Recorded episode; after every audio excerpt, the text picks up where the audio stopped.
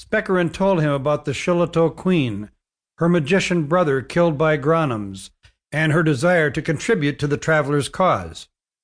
He told of Runnegar's voice. Lenara said he could be heard over great distances. Astonishingly, that happened when he got through to you and Jilin. She said he can use his voice to persuade and influence, and, amazingly, imitate any living thing bird, beast, Kirin, or human. It seems almost too much to believe, but we'll see. Let's hope it will be of value. Observing this Glennivar, said Ruggam, brings to mind a matter you brought up this morning. I haven't discussed it with Jilin, and it appears he won't discuss it. We must traverse this ocean. None of us has seen one or anything like it. But from the geography we learned as children, oceans are immense. Ravens could never cross one, especially with us on their backs, as well as food and water for Eilon and master alike. He nodded toward the crane. Would a bird like that be suitable? Speckarin shook his head. I've had little time to think about anything but getting us this far, but I've got a burning question to ask you. What was it like, being so close to humans, and for so long a time? At first, my distaste for them was profound and stifling, but we had to work with them or suffer disaster. Respect and goodwill grew among us, especially between me and the old one. It's hard to believe, Here's something even harder to believe. I made myself visible to him. Gazing at his old compatriot in complete amazement, Speckarin couldn't say a word. Then he collected himself. What brought that on? How in the world did it feel? He wanted to see me, and I wanted him to. How did it feel? Like humans and Kirins should be together again.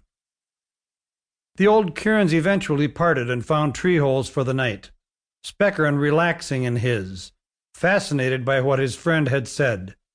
And, unbeknownst to either, a seed had just been planted deep within him about humans.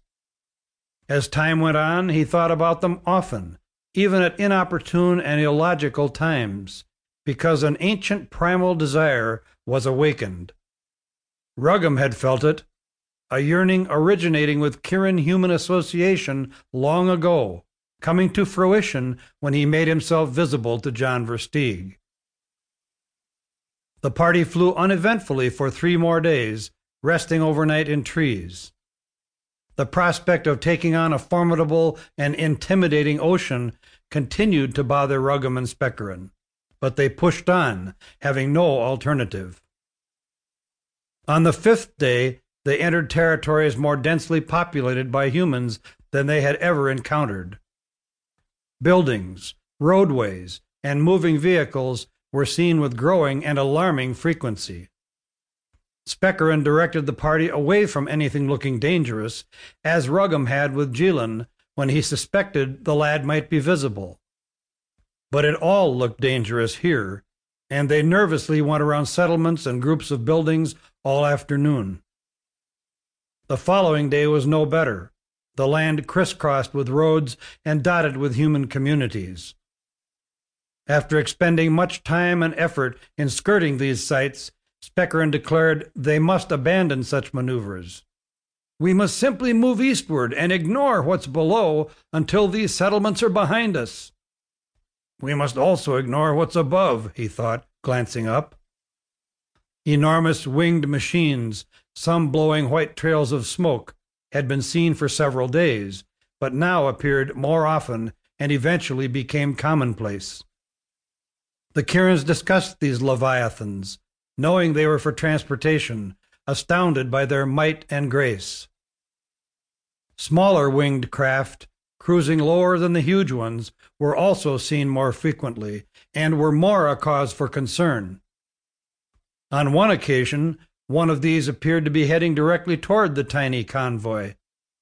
Speckarin called for immediate descent, and the machine passed thunderously overhead and moved noisily away. The Kirins regrouped and were